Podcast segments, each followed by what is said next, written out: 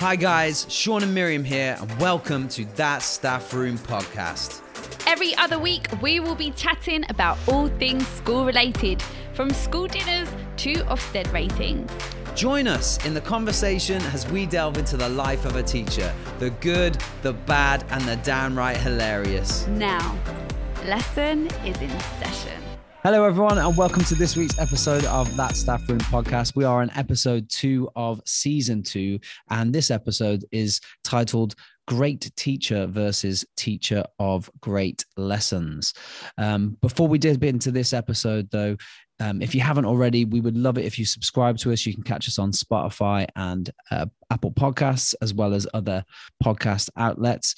Um, please do subscribe and pass on the pod to as many people as possible that you think would benefit from listening to That Staff Room Podcast. But this episode, as I said, is about great teachers and teachers of great lessons. And uh, we have a special guest, don't we, Miriam? We do. And talking of great teachers, we've got with us today Fran Giovanna, who is a former R E teacher with Key Stage three responsibility and works as a trainer for a drug and alcohol recovery service and does loads of training with loads of different people and also produces great resources for other trainers to use. So thank you for coming, Fran. It's good to have you with us. Thanks for having me. No worries. So as we dip in today, I just thought it'd be good to think of our favourite teachers from the past. Um, some great teachers in our histories. So Fran, um, if you think back to your past, what, who stands out to you as your favourite teacher and, and why?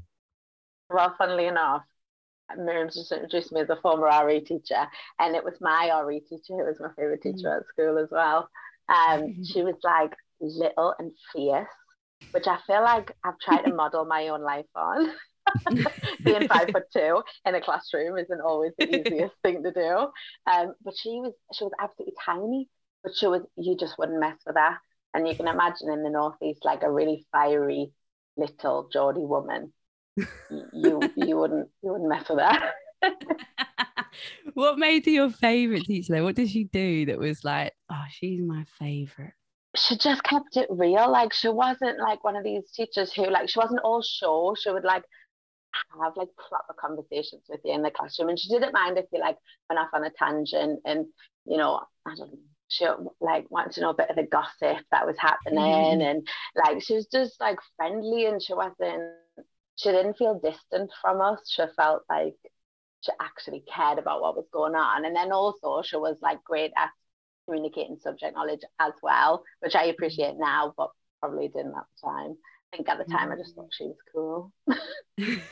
it's, it's funny, my my favorite teacher that I had at school was also a Geordie, and very fierce, very fierce. But, um, Geordie characteristic. Yeah, the kids used to call him Shearer. Like everyone used to go Shearer when he's walking down the corridor. But um, he was he's my English teacher, and like you know, like I, I don't know. Being a boy growing up, like English just wasn't the one that anyone ever spoke about, you know, like it just wasn't like a cool subject to like really. Um, and I, and, but he made it cool to me anyway. Right. And I think the, the reason being I was, I was when I first moved into his class, so I'd have been like year ten, and I was just sat at the front of the class, and I, de- I didn't do any of the work, and I was just writing lyrics because I was one of those little emo kids that write loads of li- lyrics. So like he noticed that I was writing lyrics, which I guess like to him as an English teacher is like, that's a good thing, right? Because he's writing poetry essentially. Yeah. So he just like showed an interest in it, didn't tell me off. And then like ever since then, I just, he'd always ask me questions on like poetry in the class and like hooked me in. But alongside that, he had this kind of like fierce side. He was a like a a, a deputy head, bellowed down the corridors. No one like you would just never mess around with him. And he'd, he, but and he also had a laugh. So he had these like the the amazing kind of intuition of a great teacher, the respect of like you know years of working in the school and working his way up. But also he would have a laugh. I remember one student. Um, I think I've told this story before, but. One student um, was eating sweets in the front row of the classroom, and he caught him twice. The first time he caught him, he asked him to empty his pockets. The second time he caught him, he, he, he asked him to come to the start of the class, um, the front of the class. He picked him up, pulled him upside down, and shook him So all the sweets fell out of his pockets. And as he was doing it, he said, you know what sweets are for? Sweets are for sharing. You know, like just top set English, you know, all boys. And like, obviously it got quite the laugh, but um, you know, he just, and, and he had this group of boys that were, you know, in any other sec- circumstance would have been so challenging, but there was never any issues in his classroom. Um, but yeah, he just, he just, he, he, I got my highest grade in English in school, and it was definitely because of him. Yeah, mine was in R E, funnily enough. Favorite teacher, best, best result. Yeah, I think that's a, a that's a theme, isn't it? That's what happens when you have a teacher. You want to do well for them, and you want right. to work really hard and get the, the the best kind of results. But I think it's it's interesting listening to both of you. Although I did just dip out because my internet just suddenly cut. But, but I don't know if you noticed. We covered. It's all right. Yeah. No, but what's really interesting listening to both of you is how really the pastoral element of both teachers was what really made you want to work hard for that that person, because you really just liked and respected them as a teacher. I think that was the same for me. I had a teacher called Mister Johnson, and he was this ginger, like quite geeky looking in lots of ways, but he played basketball, and he was like so good at basketball, and um or basketball if you're from London, not basketball, but um but anyway, he he was just amazing at playing basketball. And so because of him, I joined the basketball team. He was like the P E teacher, and I joined the basketball team, and I loved it and all the rest of it. But also, like, this was a time in history where, well, maybe it wasn't, maybe it was just a bit bad, but this is when teachers, it wasn't so bad to get in like the car with a teacher and stuff like that. So I used to like get what, what's going home. on right now do we They're gone. Can you imagine? It would just never happen nowadays, but I would get lifts home with this teacher. I babysat his kids. Like, it was you like... really liked him. No, but yeah. No, but like, it wasn't weird. Like, it didn't feel weird anyway. And like, you know, I knew his wife, and it was just like all of this. And because like, I, he really bought into me, and I really bought into him, clearly. um, like, he was my favourite, favourite, favourite, favourite teacher. And I just remember I really wanted to do A-level P E, A-level sports science. And my parents were not having it. Like, they were like, no, it's not a serious subject. They were right. But it's, it's, I'm joking. I'm joking for anyone that's a sports teacher. Um, they were like, it's not a real subject. You know, you need to do maths, English and biology or whatever. And I was like, I'm really rubbish at those subjects. Why would I do them? And um, anyway, I really wanted to do sports science. And I remember talking to Mister Johnson, being like, I really want to do it. And really, I wanted to do it because he was such a great teacher, and I knew he'd be teaching me. And I just really wanted to keep playing and basketball and keep doing all these things. And he went and met my parents. He came to my parents' house. Imagine, he came to the door, and he spoke to my parents about me being able to do um A-level sports science. And to me, that was like hero behavior. It's like, wow, you came and spoke to my parents about this. And yeah, I did really well. And it's because he just put in a lot of care and love and attention into his students. And it wasn't just me, it was like so many of the students. He just he went the extra mile, and, and a few, like that just few more than an extra mile, didn't he? No. You would never do that now. Gosh, no. I'd imagine it was you probably shouldn't have back right? then either. It was Wales, again. So I'd imagine it would have been like, no, you know, far apart. Oh, this is Bristol. This was okay. Bristol. This was Bristol. So yeah, it was it was different. I went to secondary school in Bristol. Um, so yeah, that's my favourite teacher. But I think a key thing that comes out is they do go the extra mile, and it's something about their personality and their care of their students that makes you want to work really hard for them. It's funny what you said about like P E teachers, because I don't, I don't know if you ever get this, but I, there's Careful. almost like, no, no, no, no. I'm actually bigging them up here. Um, it's, um, I almost get envious sometimes, because they have like, they always seem to have the best relationships with the most difficult students, mm. you know, like they never have any issues, because like, obviously they're bought into P, but you know, uh, uh, because it, some of them, that's, that's their kind of their thing, you know, mm. um, and music, I do get that sometimes, but P's generally the one. And, you know, you'll have, you might teach those students, and, you know, they, you, you find um, it very difficult to build relationships with them, and, and and develop kind of positive learning behavior and stuff like that. But then you'll see them in their in their um, you know, out, out on the field and things like that, and they're just all lined up correctly, silently waiting. Be patient. You're like, well, they're all how do you do that? yeah. yeah. It's a bit frustrating, isn't it? Like, God. But I, I wonder how many P E teachers are like other people's favorite um, teachers. Because well, one of them was mine. Like, I thought, you know, mm. I really like this teacher. And he gave me a glowing report when I was being slaughtered by other teachers at this uh, parents' evening. But then, like, a couple of years later, I was working in Tesco's and he came through and I was like, oh, Mister Armstrong. And he was like, oh, he didn't know who it was. Do you know, I had a P E teacher called Mister Body. Isn't that a great name for a P E teacher? Armstrong and Body. Yeah, that's not bad. Eh? Such a great name. Yeah, sorry, I just think like that name. But yeah, no, they were definitely our favourite teachers. So just thinking back to the title, I'm pretty sure I came up with this, but now I'm not, I'm not one hundred percent sure. I'm just going to, I can't remember if I had a conversation with someone, but I know where it came from. It came from the idea of like this thing in football where sometimes pundits will say, you know, there's, there are great goal scorers and there are scorers of great goals. And the kind of idea being that, you know, a great goal scorer is someone that, you know, will will score the tap-ins, will have great anticipation and score the rebounds. And not every goal that they score is this like take your breath away goal or moment, but they just do the bread and butter of, of being there and getting it. And they're like seven out of ten every game, not maybe ten out of ten some games, but they're seven out of ten every game. And then you've got scorers of great goals that kind of, you know, every now and then score an absolute screamer and, it, you know, mm. it's really technical, but it's less consistent. And, you know, when I think about teaching, you know, sometimes we'll have members of staff that we know will pull out an amazing lesson, you know, maybe just when an observation's coming or something like that. But then we have those teachers of those great teachers who not, not every single lesson is just like, you know, this amazing experience, but, but it's, it's that seven out of ten. That's that, that threshold that they never dip below with consistent learning and consistent um, checking with consistent routines. And there's so many other things that kind of you need to be able to kind of do it day in and day out, um, you know, after an open evening or something like that, come in the next day and deliver mm. another seven out of ten period one. Yeah. Um, so it's or period about- six on a Friday when you've had a six period day. Yeah, exactly. Yeah. And it's just unpicking like those things that what makes a great teacher. Um, and I know, Fran, like you've had um, experiences obviously in school, but also planning resources for other people.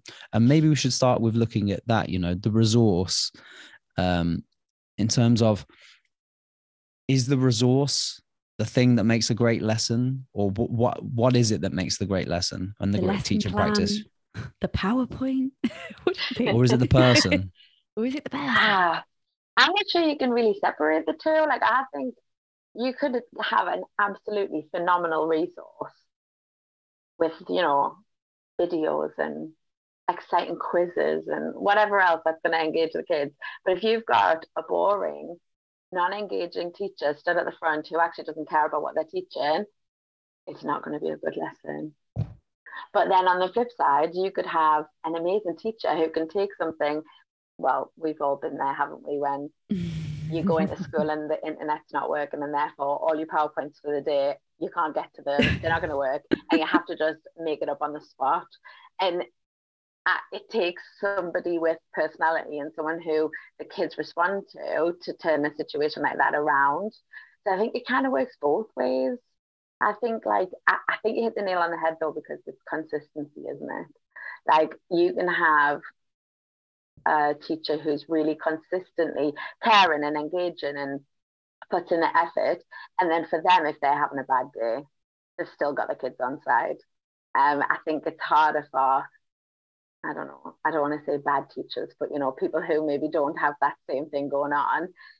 For them, if they're having a bad day, like, it's, they've lost the kids because they're not on mm. side in the first place. It's the yeah. consistency that I think is key. Yeah, and I think sometimes it's not about being a bad teacher. It's about, like, people developing, you know, like mm. some aspects of their teaching profession might be really good and then other elements aren't so good. Um, and I know... I, I remember like my previous school, we had this like rubric of all these different um, categories to define good teaching practice, and one would be about right. climate, one would be about mm. um, like relationships and the question. Yeah, so you had all these different strands, mm-hmm. and it's like mm. some of the things you might be really, really excelling mm. in, and then other things you might be, you know, really kind of developing. And um, mm. I suppose like it's fluid, fluid in a lot of ways. You might have yeah. um, like new classes. I've just experienced this going into yeah. a new school where like no one knows me. So my routines went way down, you know, right. relationships are zero because you don't have them yet. Um, but it's just maybe my route to getting back to where I was is quicker than someone that hasn't gone that through that path before. Yeah. Like you've got the toolkit already that you can dip into. Mm. Yeah. You had a similar about- thing, didn't you, Fran? Because you moved from a school where you'd been there for a really long time to then somewhere that was completely like you. You were in a, if you don't mind me saying, a private. You, how, do, how dare I say, a private school? That's it, sorry. Um, you were in a private school, and then you went somewhere completely different to to actually, you know, a state school that that. that needed a lot of work to put yeah. it nicely. How did you find that, like, you know, adjusting your toolkit then to, was, to the students? It was so tricky because it's not one size fits all. And you know, when you're like, you're new into teaching and you've gone through your P G C A and you're like, you feel like you know everything, like you've been taught everything, and I should be able to go into any classroom and command the space and everybody should respect me because I've just got my P G C A. Um, but it's like, it doesn't work like that. And you, you know, I went from this place where being a private school, I spent so much time with these kids, and a lot of them I was then, you know, um, in the boarding house with them and like looking after them. So I had these great relationships. And then I went to this school where those kids made me work. They, I, I've never had to work so hard to be respected. But actually, it was like once once you've hit that connection, once you found the thing that, um, sort of clicked with them and they realized like, oh, she's not that bad, um which as an R E teacher is sometimes very difficult to prove to them that like you're you're not that bad, um but then they they were like fiercely loyal as well. So actually yeah. my experience of teaching in that school was a challenge. It was so challenging and probably one of the hardest um like teaching roles I've been in, but also when you did get those kids on side, it was the most rewarding. Yeah, I, absolutely. I'm I'm I'm in a similar place at the moment where I've just taken over some classes, and the previous music teachers have uh, have have kind of moved on to pastures new, and the students like I've taken over these year elevens, and they're just like, I've got you now, you know, like they, who are you? Yeah, exactly. You know, just like, oh, I miss I miss Mister, you know, and then like just all the time reminded me how great they were.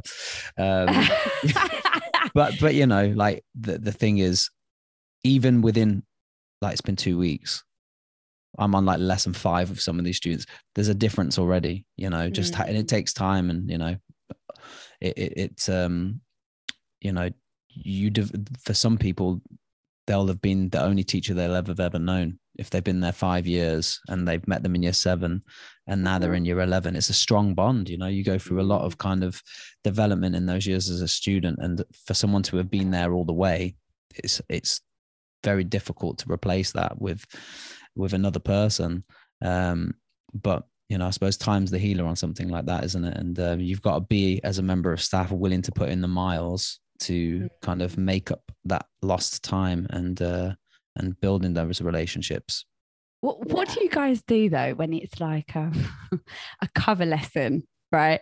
So you don't have relationship necessarily with the kids, and you might also get given a really pants resource because let's face it, when you do cover lessons, the quality you can get is extremely variable. And actually I was just thinking about this, and um last year I there was a lot of schools that were really struggling with COVID, and um they they had a lot of staff out, and so one of the schools that I support through my local authority work, I said, oh, I'll come in I'll just come in and, and do some cover lessons for you. um you know make make sure that the school can, you know, stay open. I'll I'll come in and help.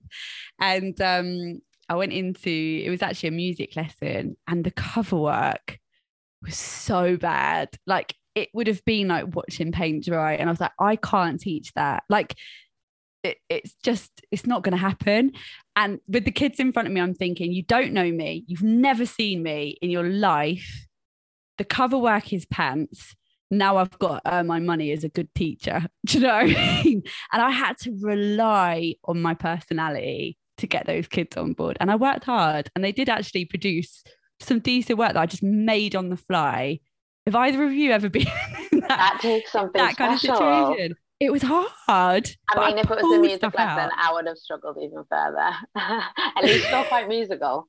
Um, but this is it. I mean, take R E, for example. That I said before, like, as an R E teacher, you get a lot of this. We are like the opposite of the P E teacher. Like, we like demand, you know, respect and things like that. People are like, especially I've worked in Catholic schools as well. So you've got a bunch of, you've got thirty kids sat in front of you who are being made to do a G C S E and R E. They don't know why they're mm. doing it. They don't want to be there. um, and so for anybody coming in and doing a cover lesson in R E, I've always felt it was like my duty to provide resources that are good enough that it doesn't undo all the work I've done up until that point. There's nothing worse than someone coming in being like, oh yeah, I I agree. Like, R E's rubbish. Why, why, why would there? You study it? Yeah. Honestly. Because like, a lot of teachers think that too. What's the point in R E being studied? No, don't. Yeah, sure. I used to teach it. I, I feel like I can say that with confidence yeah. as well. No, and authority. Bottom set year ten. But I have, I worked my, I worked really hard to get bottom set year ten on side. And then one day they came in and they were like, oh, miss, I was talking to my maths teacher. And he said, unless I want to be a priest, I don't need to do R E. I was like, oh, no.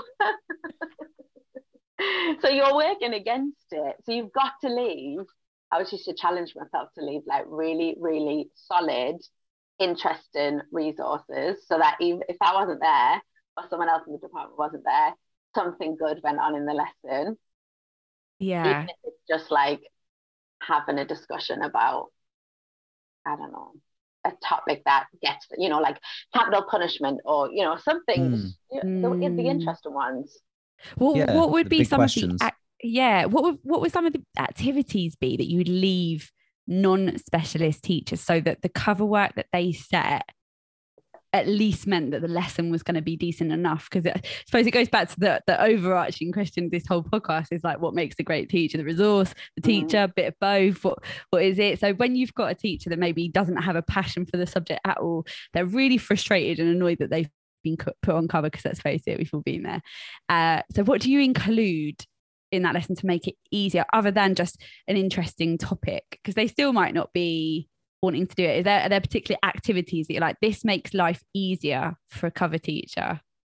Yeah, I mean, if you put in a discussion um, as like the majority of the lesson, someone's going to hunt you down. Like, they're not going to, they're not yeah. going to be okay with that, especially if they're not a subject specialist. Yeah. I mean, bear in mind, I spent, you know, during the pandemic, um, I was pregnant, so they couldn't have me in school. So I worked at home, and I, I made resources for the whole of the humanities department. So you've got an R E specialist who hasn't done geography since I was fourteen, which was a while ago. Um, and I'm making resources for geography teachers. And I'm like, how on earth do I do this? How, as a non-subject specialist, do you even, you know, go there? But I always find like a lesson that's going to go down well is one where the answers are in, you know, it's all yeah. there on the PowerPoint. Yeah. And it's a journey from beginning to end, from starter right through to plenary. You have, and um, the teacher has everything there to be able to help these kids through. Even if there's stuff on there and they're like, I don't know this, they can rely on the fact that there's a slide coming that's going to, you know, mop all of that up. Actually, yeah. Mm. And, you know, things like, sometimes you have to rely on the old school of like comprehension, you know, like, uh, here's a lot of information, let's read it through together. We can talk about it, and then we'll answer some questions about it. And it might not be, you know, the most jazzy or exciting of lessons, but it gives, it empowers the teacher because they've got all of the information there, and the kids are still getting something out of it because by the end of the lesson, they can actually answer some questions. Mm. How, do, how does that work for music, Sean? Sorry. Back in my earlier parts of my career, it would literally just be worksheets, right? So like yeah. worksheets of students, because like, you can't set a practical task. Yeah. Because there oh, can be you no can. model. Well, yeah, I mean, I've definitely covered some keyboard lessons. Well, it's just, I, there's two reasons I wouldn't do it. One is like, they're not going to be able to model it correctly. So mm-hmm. the outcome is not going to be correct. And two, I just don't trust anybody else teaching students with my instruments, because if they break the keyboards or a drumstick goes through a drum skin, because right. I'm just, it, it's just, I'd rather them just have a work. And like sometimes, you know, if it wasn't like a strong member of staff, I'd be like, you're not even teaching them in that room. You know, you're going to go oh. to the classroom. Do you know, do you know what's funny though, right? I just, you saying that makes me laugh because well, I've done a music, I can actually like sing and play the piano and stuff. But um, when I've gone in and the music cover has been just dry, like yeah. just worksheets, yeah, I've been like, scrap this, guys. We're going to learn the Rugrats. yeah. But that's all right, because you know what you do. And like the thing is with cover, sometimes you don't know who's going to be doing your cover on the day. And um, and we, we were speaking like off air about this a moment ago whilst Miriam was dealing with like technical issues, technical but issues. A lot of it's to do with like time, right? So mm. we had an opportunity where, you know, a member of staff in our department created a, because we knew we was going to have a long-term supply on a class, and mm-hmm. they um they created like a scheme of learning that could be taught by someone that um isn't a music specialist, and it was like developed on listening activities, and as you said right. the answers are there, the mm. extracts are there, and the right lengths of time, you know, and all that kind of stuff, and and it can be done, but it takes time.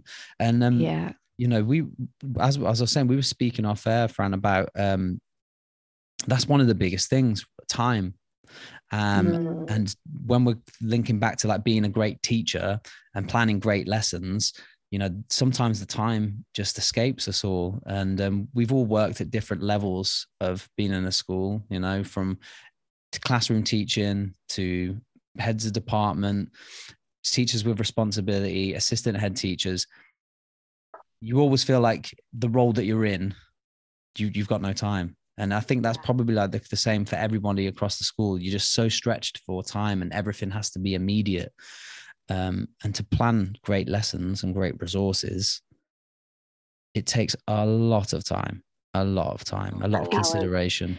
It does. But at the same time, there is so much out there that mm. is great, that can really yeah. help. So like, for example, a school that I support, they they are they don't have a music teacher right now.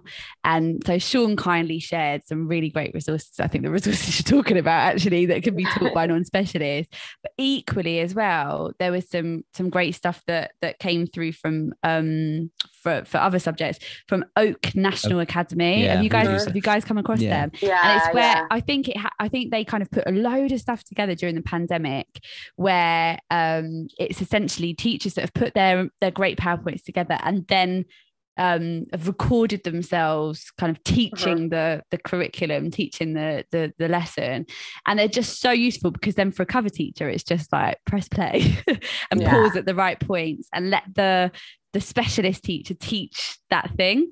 Mm-hmm. And um I think those are great. I think some great resources came out actually in the pandemic, where mm-hmm. more yeah, is more is online and more is shared. And then you've also got, you know, mastery curriculums and different things that have been created. So you're not having to reinvent the wheel, but you can just use what's there and make it even better. Mm-hmm. Do you know what I mean? So if we've got that in place and we've uh, got the best resources possible, what else do you need to be a great teacher? A million dollar question. Yeah. I thought you were going to say a million dollar salary. Yeah, that'd be nice. That'd be nice. Oh, just love. It sounds so yeah, pansy, doesn't it? It? It's so that cheesy, sounds... but it is someone who cares. It is somebody that can. And, and if you think about what we said at the very beginning of this episode, it really was about the teachers who showed us care, yeah. you know, and it, it is that it is. Do you really like your students? Do you like, do you know your students? It's not even do you like your students? there is that, but you can fake liking people. But do you know your students? Do you know what's happening for them? Do you know what's going on? Like a bit of personal detail about them. Do you know where they struggle? Um, do you know their special needs? Do you know um, if they speak English as an additional language? Like, do you really know your students and then cater what you're doing to them? Or are you just blanket teaching, you know, the same thing to everybody, um, without really considering the kids that are in front of you? So I think love, but it's also love and knowing your your Definitely. students. There's, well, I remember doing my P G C E, and one of the things that shared with us was this um, study that a guy called John Hattie had done about like um, different um, techniques and how effective they were on student like learning and, and um, gaining. And subject knowledge is way down on that list. It's so near the bottom. And then the ones at the top are things like class discussion, um, giving good feedback, and questioning. We mentioned questioning earlier. And that's about caring, isn't it? Because mm. I could go in and teach, and well, like we were saying, I could read a geography PowerPoint. I don't know anything about geography. Um, mm. and or I could go in and teach physics, but I'm not necessarily excited about that. And I think being excited about your subject is one thing. You have to love it, otherwise the kid's not going to love it. Yeah. Um, but it's that alongside caring about the kids who are sat in front of you. I think I always think more so with primary school teachers than perhaps secondary, but for a lot of kids they see us more than they see other people, so sometimes their teachers are the most constant yeah influence and presence that they have in their lives, and so they need to find in us the same things that they want to see in their parents. Someone who will give them time, someone who will just listen to them, someone who will be excited for them when they, I don't know, do a win a football match outside of school, or mm-hmm. run in, you know, a county cross country or whatever it is. And when they come in and you go, oh, well done, like that was great, how how did it go? And they're like, whoa, she, she cares, like I didn't I did that outside of school and she knows about it. mm. And that's that's the relationship. They're the like the clinch moments, aren't there, for relationships with students that set you apart. Yeah, I remember the um, my previous head teacher used to say um something along the lines of like, students won't remember your PowerPoint, you know, mm. they won't remember how good your resource was. They right. they just remember, they'll remember you, you know, and your relationship yeah. and how you are with them. Uh-huh. Um, and I like I had a real moment this year, um, that like this, acad- not this academic year, but this calendar year. And um, it was a really tough class. Um, I was finding it very challenging coming to this new school, and uh, a lot of students, like high profile students in this year eight class. And um, I remember this really sweet kid asking me one day, just said uh, before the lesson, "So, are you in a good mood today?" And I was like, "I'm always in a good mood." And she was like, "No, no, you're not." I was like, "Oh," you know, and I was like, I just like, that's her memory of me. And it really affected yeah. me. And I was like, oh, okay, I, I need to, I need to change things, you know. Um, and that stuck with me, because when yeah. I've had like lessons that maybe, you know, since then haven't gone that way, gone the way I would have liked them to have gone, or an interaction with a student hasn't gone the way I would have liked to have gone, I've, I've kind of always brought it back to that. Like, what am I actually putting out there myself, mm. you know, to, to contribute to that situation, mm-hmm.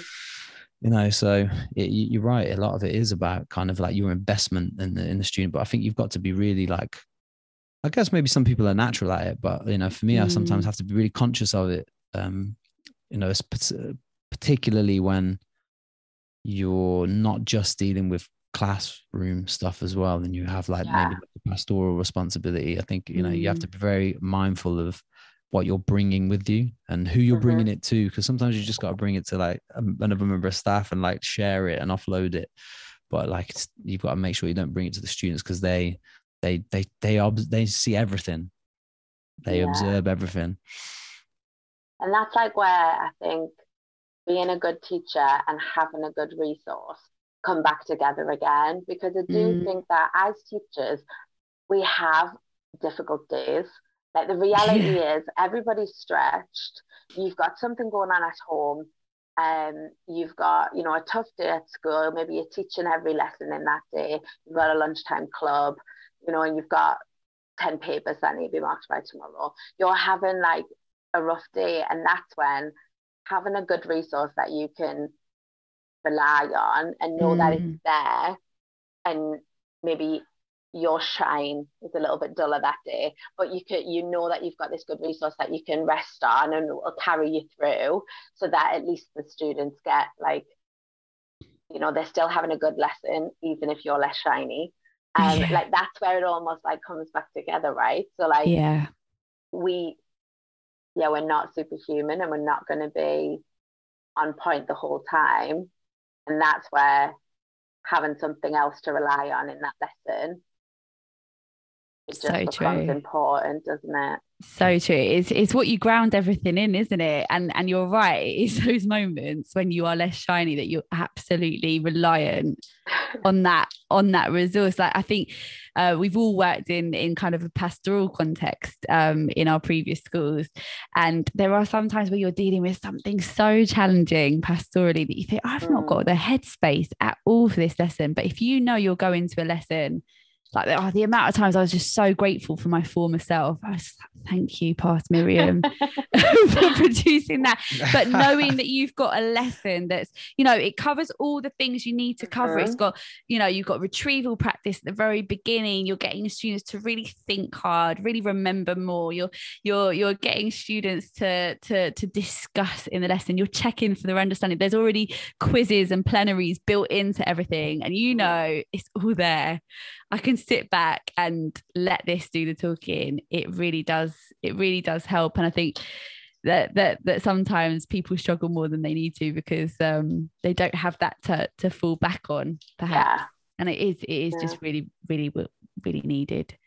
So Miriam, what are some of the top tips that have come out of this episode? What would your one be?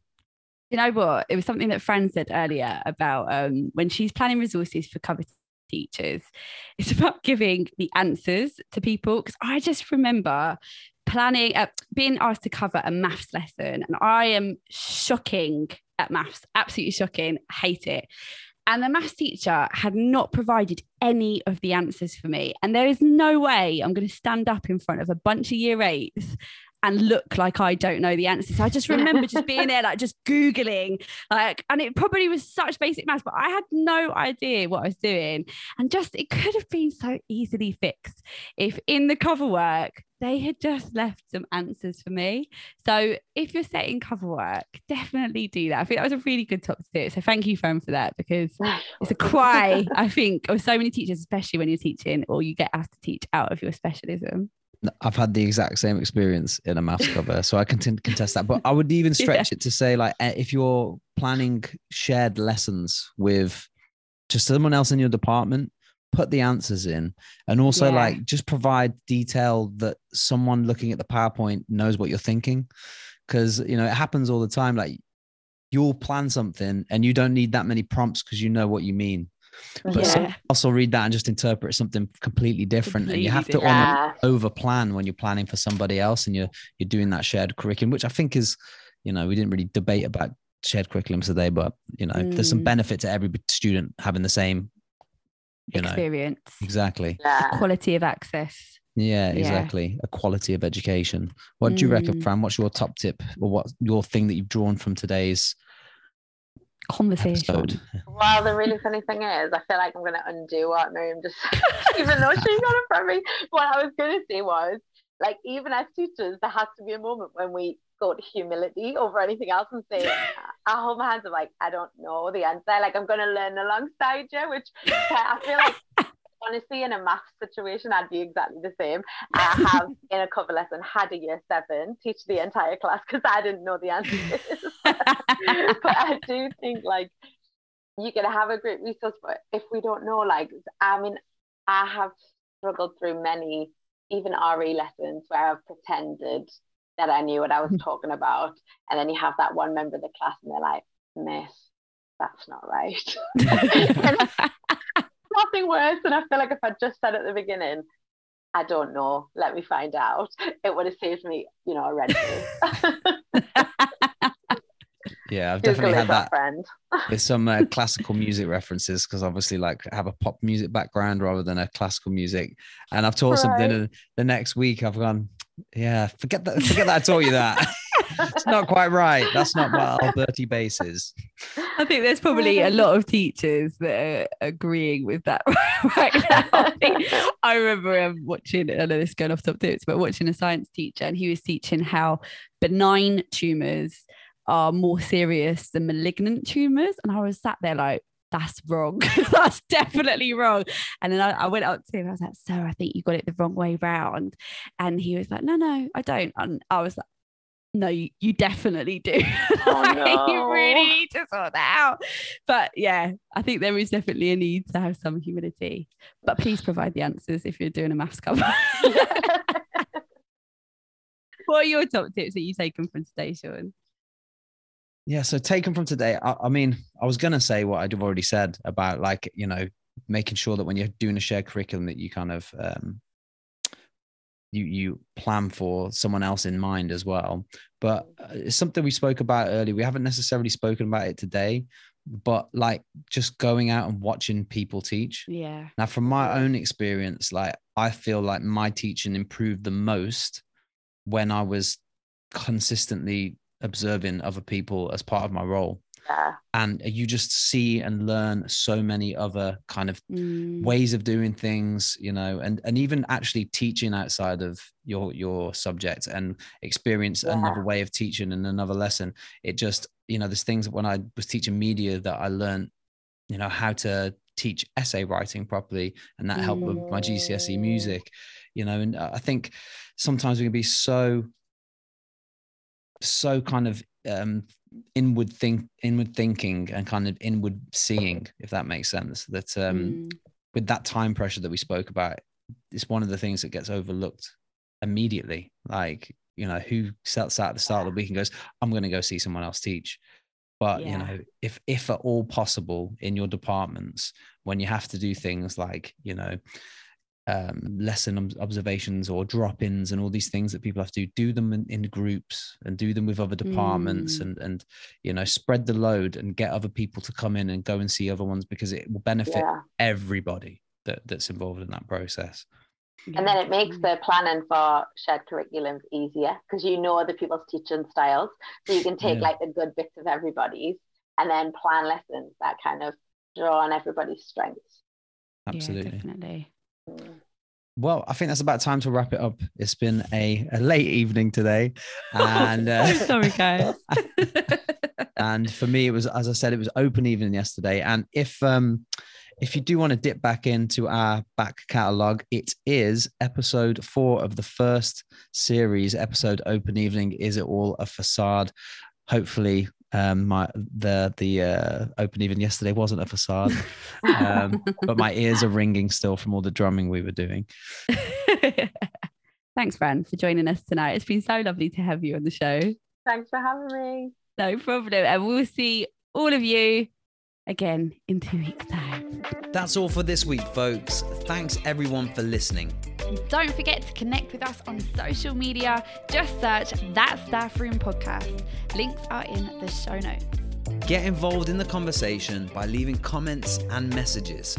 This podcast is all about sharing ideas and building connections. And if you like what you hear, don't forget to subscribe wherever you get your podcast. And if you're feeling kind, then leave us a review. Five stars are most welcome. Until next time, top up your coffee, sharpen your pencils.